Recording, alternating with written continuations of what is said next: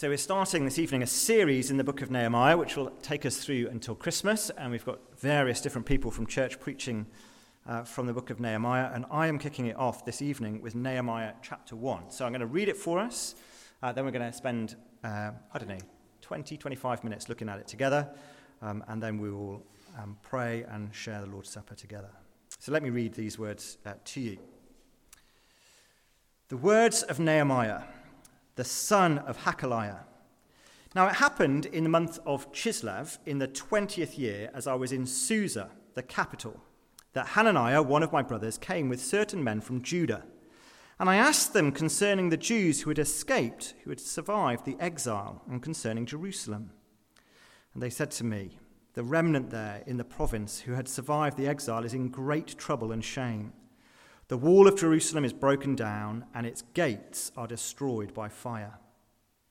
As soon as I heard these words, I sat down and wept and mourned for days. And I continued fasting and praying before the God of heaven. And I said, O Lord, God of heaven, the great and awesome God who keeps covenant and steadfast love with those who love him and keep his commandments. Let your ear be attentive and your eyes open to hear the prayer of your servant that I now pray before you day and night for the people of Israel, which we have, oh, sorry, the people of Israel, your servants, confessing the sins of the people of Israel, which we have sinned against you. Even I and my father's house have sinned. We have acted very corruptly against you and have not kept the commandments, the statutes, and the rules that you commanded your servant Moses. Remember the word that you commanded your servant Moses, saying, If you are unfaithful, I will scatter you among the peoples. But if you return to me and keep my commandments and do them, though your outcasts are in the utmost parts of heaven, from there I will gather them and bring them to the place that I have chosen to make my name dwell there. They are your servants and your people, whom you've redeemed by your great power and by your strong hand. O Lord, let your ear be attentive to the prayer of your servant and to the prayer of your servants who delight to fear your name. And give success to your servant today, and grant him mercy in the sight of this man. Now I was cupbearer to the king. Well, just keep that passage open and let's uh, have a look at it and work through it together. Nehemiah's book begins with what seemingly is a chance conversation between Nehemiah and Hananiah, who is his brother, probably his real brother, not just a fellow Israelite. Hananiah, his brother, seems to have been uh, to Jerusalem, where God's people have returned from exile in Babylon. So we're, we're right near the end of the Old Testament chronology. Here we're along with um, Ezra and Esther and Zechariah and Haggai. Uh, the people have been sent into exile uh, because they've been conquered by Babylon. Babylon has been defeated by the Persians, and the Persians allowed some of the exiles to return. And so, in this chance conversation between Nehemiah and his brother Hananiah, he is asking um, how it is uh, with the exiles who have returned to Jerusalem. Nehemiah, we find, is on the staff of the Persian king Artaxerxes, which is a great name to say. You can try it later Artaxerxes. And he's the cupbearer. He's with the king in his winter residence, we think, in Susa. And Hananiah comes to him, having returned from Jerusalem. I'm guessing for Nehemiah, he probably wasn't born in Jerusalem. He might not have even visited himself, but for him, as a Jew on the staff of a Persian king, he still considered it to be home. It's where he longed to be. So Nehemiah asks his brother, Hey, how is it at home? Verse 2. How is it for those who have escaped the exile? How is it for those who've returned from Babylon? Doesn't say what Nehemiah was expecting, but his brother and his companions don't, in verse 3, dress up their answer, do they? What do they say? They said to me, The remnant there in the province who had survived the exile is in great trouble and shame. The wall of Jerusalem is broken down, and its gates are destroyed by fire. Now, I think those two sentences probably go together, that one of the sentences explains the other. I don't think that uh, Nehemiah or his brother are that bothered about the state of the walls. It's that the state of the people is reflected in the state of the wall. So the people are in great trouble and shame, and Jerusalem itself is in a mess because the walls are uh, broken and the gates are burned. Jerusalem is defeated. Now, just uh, pause there for a moment. Nehemiah here is well set up, isn't he? Don't forget. Uh, the cupbearer's job was no lowly job. You might think that this is just some lowly servant's task to kind of pass the cup to the king. But that is a really, really important job in the ancient world. Why is that a really, really important job in the ancient world? What would, I know you're all now going, oh my goodness, he's expecting me to say something, right? What would an ancient king be terrified of? Poison, right? So the cupbearer was one of his most loyal and trusted servants.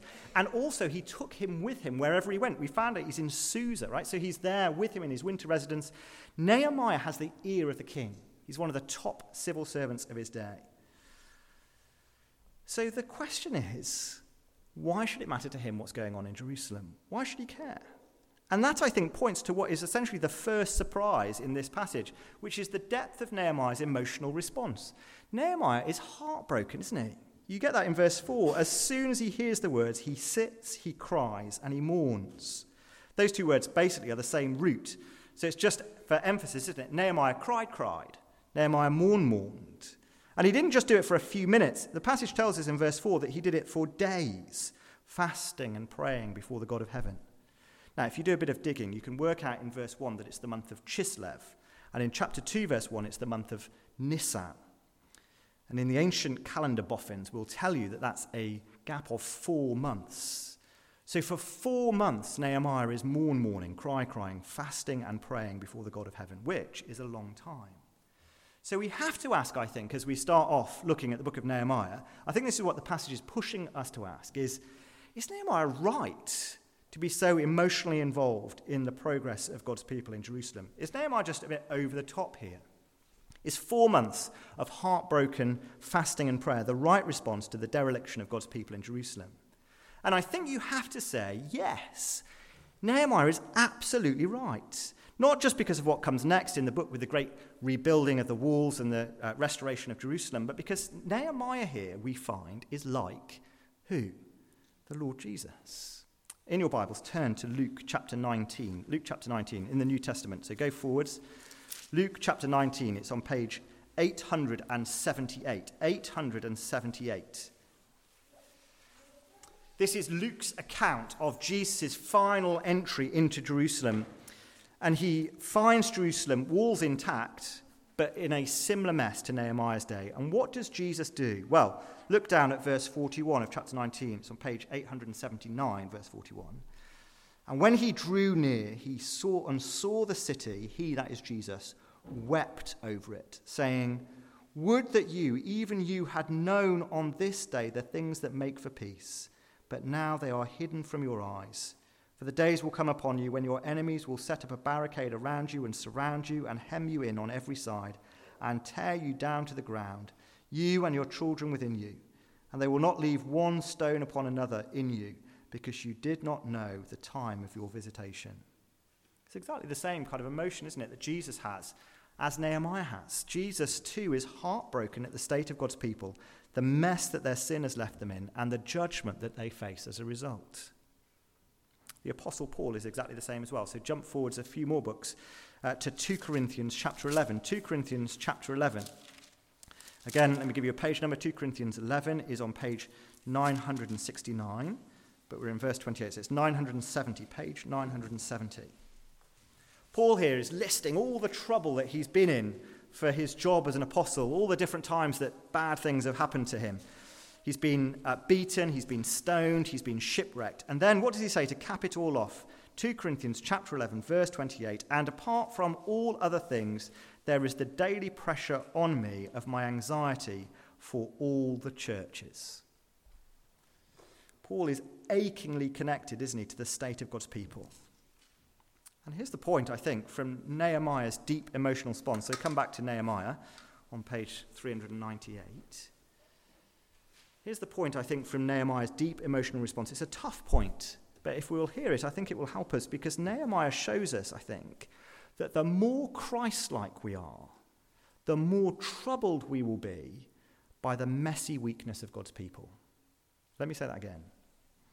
The more Christ like we are, the more troubled we will be by the messy weakness of God's people. In other words, here in Nehemiah chapter 1, as he points us to the Lord Jesus, we will see that more of, that, more of how he does that in a moment. He points us to this reality that Christian growth is in some sense measured by a Christ like concern for his people. And so the heartbreak here is not an overreaction, but a right reaction. Because it shows us that Nehemiah's biggest concern in life is not so much his own plans or even his own career, which is going very well, thank you very much, but God's plan and God's glory displayed in the life of his people. Which means I, I, think that the very challenging question right at the beginning of Nehemiah's book is how Nehemiah like, or Christ like, or Paul like are you? Or am I? I think the uncomfortable shock in these verses is, frank, speaking frankly, is that if I was Nehemiah, I think that for me, having the daily ear of the most powerful man in the world would probably be enough for me. What about you? Well, how do we know what we would do? Well, I think actually it's not that difficult to see that God's people are in a similar mess to they were in the 5th century BC, or in AD 33 in Jesus' time, or even in uh, the late 50s AD uh, when Paul was writing. I think perhaps we're a little sheltered from it at times in Egbert, but I don't think I need to prove the mess to you. Despite what we might think, the truth is that COVID has massively accelerated church decline in the UK.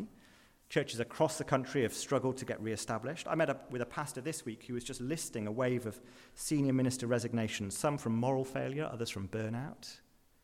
That's not even to begin to talk about the church in Afghanistan or Pakistan or North Korea or parts of northern Nigeria. The point is, I don't think it's the success of the church that's sparing us from Nehemiah's heartbreak, is it? It's more likely our lack of care. And I think that's a challenge that Nehemiah brings to us right at the very beginning. Well, if that's the first surprise, I think the second surprise is in Nehemiah's prayer. Nehemiah's prayer takes up the biggest word count, does it, the passage, so it's uh, there all the way to the end. But despite its length, it's not really very complicated. The prayer starts with this declaration of God's covenant name, his promised name. Look at verse 5. He is, O Lord, capital letters, Yahweh in the Hebrew. I am the I am of the burning bush, the God of heaven, the supreme God above all, the great and awesome God, who does what? Well, who keeps covenant and steadfast, literally loyal, hesed, promise love with those who love him and keep his commandments. In other words, whatever the cause of the state of God's people, Nehemiah is confident that it's not God's failure that is to blame. God is, by definition, in his very name, the keeper of promises. So, verse 6, he asks that God would hear and see his prayer, a prayer that, his, a prayer that he's praying day and night. It is at its heart, though, a prayer of repentance, isn't it? Sin makes the mess, and so all he can do is confess it. Not as a stand-off priest who pretends to be innocent. Look at the end of verse 6. He and his family are included as well, aren't they? What does he say? Even I and my father's house have sinned. And what have they done? Verse 7.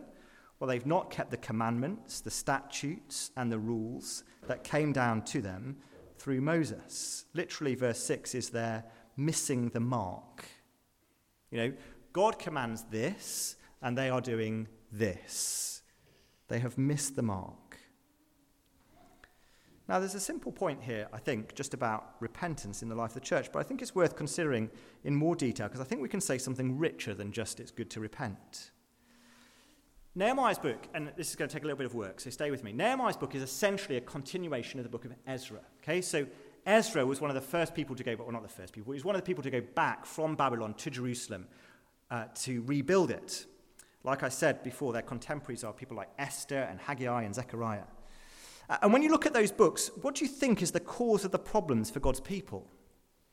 Uh, Haggai and his contemporary Zerubbabel, which is another great name, Zerubbabel, rebuke the people for living in panelled houses while they haven't finished the work on the temple. You might remember that. And true, there was a problem with the returning exiles in intermarrying with the foreign nations and all that sort of thing. But I think as you read through those books, on the whole, I think it's quite difficult to find anybody more faithful in teaching the Bible in the Bible than Ezra. Right? He was a great guy. He loved the Lord, he loved God's word, he taught clearly and carefully. Esther and Mordecai, brilliant examples of living for the Lord in tough circumstances. I think as you read through these kind of post exile books, the thing that springs to mind so much is not the sin of God's people, which I think springs to mind before the exile. It's actually the oppression of God's people which springs to mind, I think. Which means when you come to look at this prayer in a bit more detail, the question for us in the prayer, when you, you see it and read the narrative, the, the problem seems to be uh, more about the opposition to God's people than the sin of God's people. And if that's right, why is Nehemiah so keen to repent earnestly rather than call down judgment from God on their oppressors? Do you see the dilemma? You can feel it in the church as well today, can't you? What is to blame for the mess in our church life? or the challenges that face the wider church in the UK and beyond? Aren't we struggling against a godless culture? Aren't the priorities and sensibilities of those outside the church the biggest issue? Isn't the greatest threat to belief in God uh, atheism, not sinners inside the church? Well, I think that answer gets us right to the heart of the text, because the point that Nehemiah understands is this the covenant promises of God are lived out in a life of repentance and faith. This is the shape of the Christian life as Nehemiah understands it. God, the great God to whom all of us owe everything, the one who made us, owns us, is right to tell us what is right and wrong in our world. We have rebelled against him and lived for ourselves. And the only right response to God is to turn from our sin, to repent, and put our trust in Him in the hope that His covenant promises will bring forgiveness and grace and mercy from God. So, repentance, demonstrated by obedience, as he says it here, is always, he says, the right response to God's covenant promise of forgiveness. A covenant which guarantees the perseverance and prosperity of God's people. So, what does he say in verse 8? He asks that God might remember God, please remember your promise to forgive your people when they say sorry for their sin. Please remember that. Of course, he knows that God will. The covenant asks the people, verse 9, to return to him and keep his commandments. Then God will gather and bring them back to himself. And they will be, verse 10, his people who he has redeemed, literally bought, with great power and a strong arm or strong hand. I'm going, to try and, illustrate it. I'm not sure whether the illustration works, but it did in my study on Friday evening. So let me try it now and see whether this works, okay? Because I think this is important to get this right in our heads. Imagine for a moment that I asked you to drive a car through eastern Ukraine and into Russia, okay? I gave you the keys to a car and I said, listen, I want you to drive it from Kiev, I don't know, what's the city in the Russian side? Anyway, right through the war zone, okay? It's a, it's a terrifying prospect. People are going to be shooting at you, drones are going to be following you, mortars will be landing all around. But I, I promise you, as I hand you the keys to the car, I promise you, by some means that I haven't really understood yet, but by some means, I promise you that you will definitely make it to the other side. You will be safe. You will make it into Russia. You will definitely make it to the other side. All you have to do is what? Keep going, keep driving, keep going. Now imagine you're on your way. You're driving the car through the battlefield, and the bullets are flying all around you. There's some mortars landing either side of you. Some bullets have come through the car itself, they've grazed you. Your ears are ringing with the sound of the missiles and the bombs. And in all of the chaos, you've taken your foot off the gas, and your car is slowing down, and more bullets are coming through, and more mortars are landing. You're now at a walking pace in the middle of the battle. What's the problem? What can you do? Well, I've promised you, because I can promise you by some means that I can't really describe, but I, I've promised you that you will make it through if only you do what? Keep going, right? I've not promised that you won't take a few bullets. I've not promised you that the car will be shiny when you get there. I've promised that you will get there. All you need to do is keep your foot on the gas. Keep your foot on the gas. Now, listen, in a really roundabout way, that's the point here. God has promised his people in the covenant, in a promise that he cannot break, that he will bring his people to glory. Okay? That despite all that is thrown at them, he will build his church and the gates of hell will never prevail against it. But the engine of the church is what? Well, it's the gospel, isn't it? It's the good news of the Lord Jesus Christ. But how does the gospel go? How do we receive this forgiveness from God? Well, as we repent and believe in the gospel. And then it rips through our lives, doesn't it, the gospel, bringing joy and life and hope and energy. assuring sinners like us that we're loved, assuring the lost that they're found, the hopeless that they're treasured and wanted and have a home in glory. In other words, if the gospel is the engine of the car, then repentance and faith is the gas, the accelerator. And the more the bullets fly, what do you want to do? Press harder and harder and harder on the accelerator, yeah? So for Nehemiah, he might rightly understand that the trouble facing God's people is in large part coming from outside, but the only pedal he has is repentance and faith. And so he presses it hard. He knows that that is how the covenant works. Turn to God, trust in him, repent of your sin, and he will bring you through. Turn to God, repent of your sin, trust in him, and he will bring you through. Now, of course, we know that better than even Nehemiah, don't we? We know that the covenant that Nehemiah is talking about here is consumed by the new covenant in Christ's blood. We know that Jesus didn't just weep for our mess, but shed his own blood for it on the cross. We know that the engine of the gospel functions on the atoning work of Christ on the cross, where sinners are bought and forgiven and adopted into his family. And the gas pedal, still, repentance and faith. Now, of course, then, there's a very easy and simple application for us too. It, might be that you're sat here this evening, or even stood in front of you this evening. We might not feel that our sin is the greatest problem in the church right now. We just might not feel that. And we might be right to not feel that, right? Because there might be bigger problems in the life of the church. We might not feel together that it's the sin of us as a collective that is the biggest threat to the strength and health of our local church. And that might be right too. There might be bullets coming through our car from all sorts of different angles. But the point is, there's only one gas pedal in the church, and it's repentance and faith in Christ. So, whatever's going on, hit it hard. Hit it hard. So much so that the ability of our church to pass through whatever the trouble is that we face, wherever it's coming from, is related to our willingness to push hard into repentance. Now, you don't have to just take my word for it. Jump to the New Testament again, to 1 Timothy. 1 Timothy chapter 1. 1 Timothy is on page 991. I'm sorry for making you turn to so many passages of the Bible, but it gives me a break and makes me realize that you are awake. So, 1 Timothy chapter 1, page 991.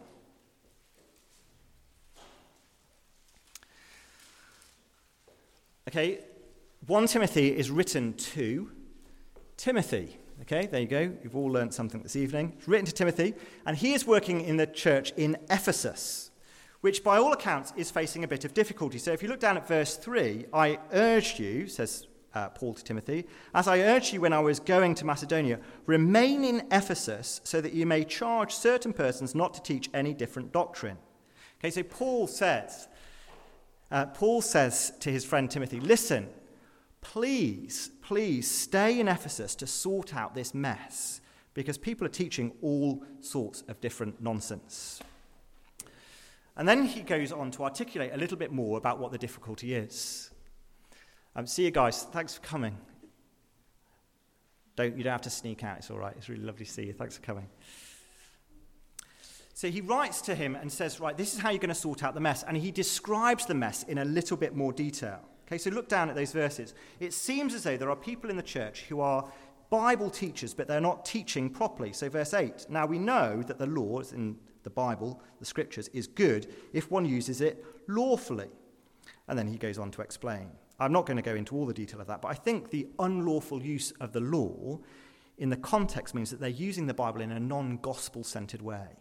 Okay, so they're, they're using the Bible to teach something other than the gospel of grace and forgiveness in Christ. You can ask me about that later if you like.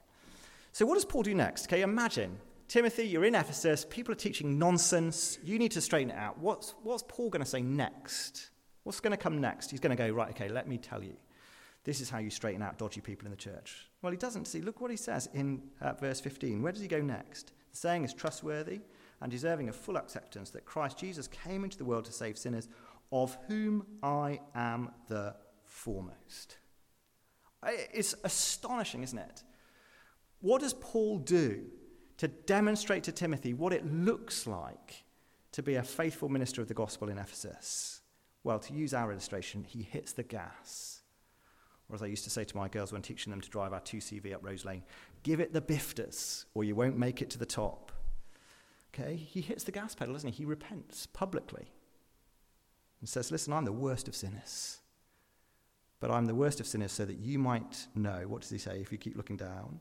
But I received mercy for this reason, that in me, the foremost, Jesus Christ, might display his perfect patience as an example to those who were to believe in him for eternal life. To the King of the ages, immortal, invisible, the only God, be honor and glory forever and ever. Amen. Listen, guys. He says, I've found grace and forgiveness in the Lord Jesus. If I can, anyone can. So go for that. So, can I encourage you this evening to do the same? In our church, for the sake of the church worldwide, for the glory of God, with full confidence in the saving, gracious power of God's covenant. To take these moments that we'll have around the Lord's table in a moment, just to say in your heart, Lord, I'm a sinner. I'm really sorry. I trust in your grace. Please get us through. Please get us through. Finally, then, let's just deal with this more briefly. I have no idea how long we've been spending on this, but here we go. The last one. Nehemiah's action. Nehemiah then acts, doesn't he? In verse 11, you see that Nehemiah knows that he needs to speak to the king to see if he might be merciful to him and let him go and help God's people. Of course, this isn't a contradiction, is it, of what we've just said? It's not a contradiction of covenant trusting repentance. This is the overflow of his obedience to the Lord. He sees he's in a unique position, given the opportunity that he has to do something about the state of God's people. And that to press on with that, he's going to need a bit of God given courage. Trusting in God, repenting of his sin, he needs God to enable him to act. So he prays, doesn't he? And asks God to give him success in the sight of the king. And we'll find out next week. I think it's uh, Rich Grindy who's preaching. We'll find out next week what happens. I wonder if here you've got the nearest you're going to get to the answer to the question why does God allow the church to be in such weakness and in such messiness? Why? Why has God allowed Jerusalem to get in such a mess? I think the nearest you get to an answer is because he wants his people to live their lives relying on God and not themselves. I think that's the answer. That God longs for us, for Nehemiah, to keep trusting him and not themselves. Not as an excuse for inaction, but meaning that any action that we do take, we take not in our own strength, not believing that we are able to fix it, but knowing that if anything is done, it's done because God has done it through us. So that's where Nehemiah ends his prayer. Please, Lord, give me success as I go do what I think I can do. So there you go. Nehemiah 1's lessons for our local church. One, care deeply about the state of God's people. Care deeply. Secondly, repent hard and continually. And finally, act in the unique way that God has enabled you, trusting that He alone can bring us safely home. Let me pray for us.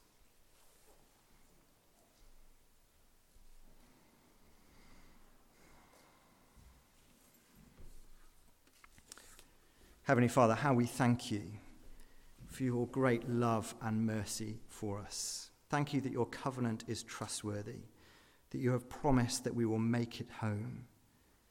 Lord, forgive us that we are too easily satisfied with the things of this world and don't care as deeply as we should about the state of the church and of your people worldwide.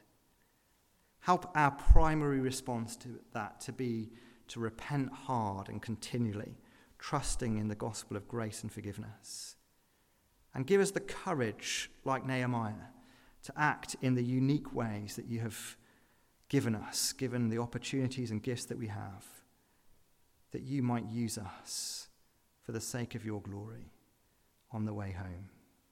In Jesus' name we pray. Amen. Amen. We're going to sing uh, When I Survey the Wondrous Cross. Let's uh, stand and sing this.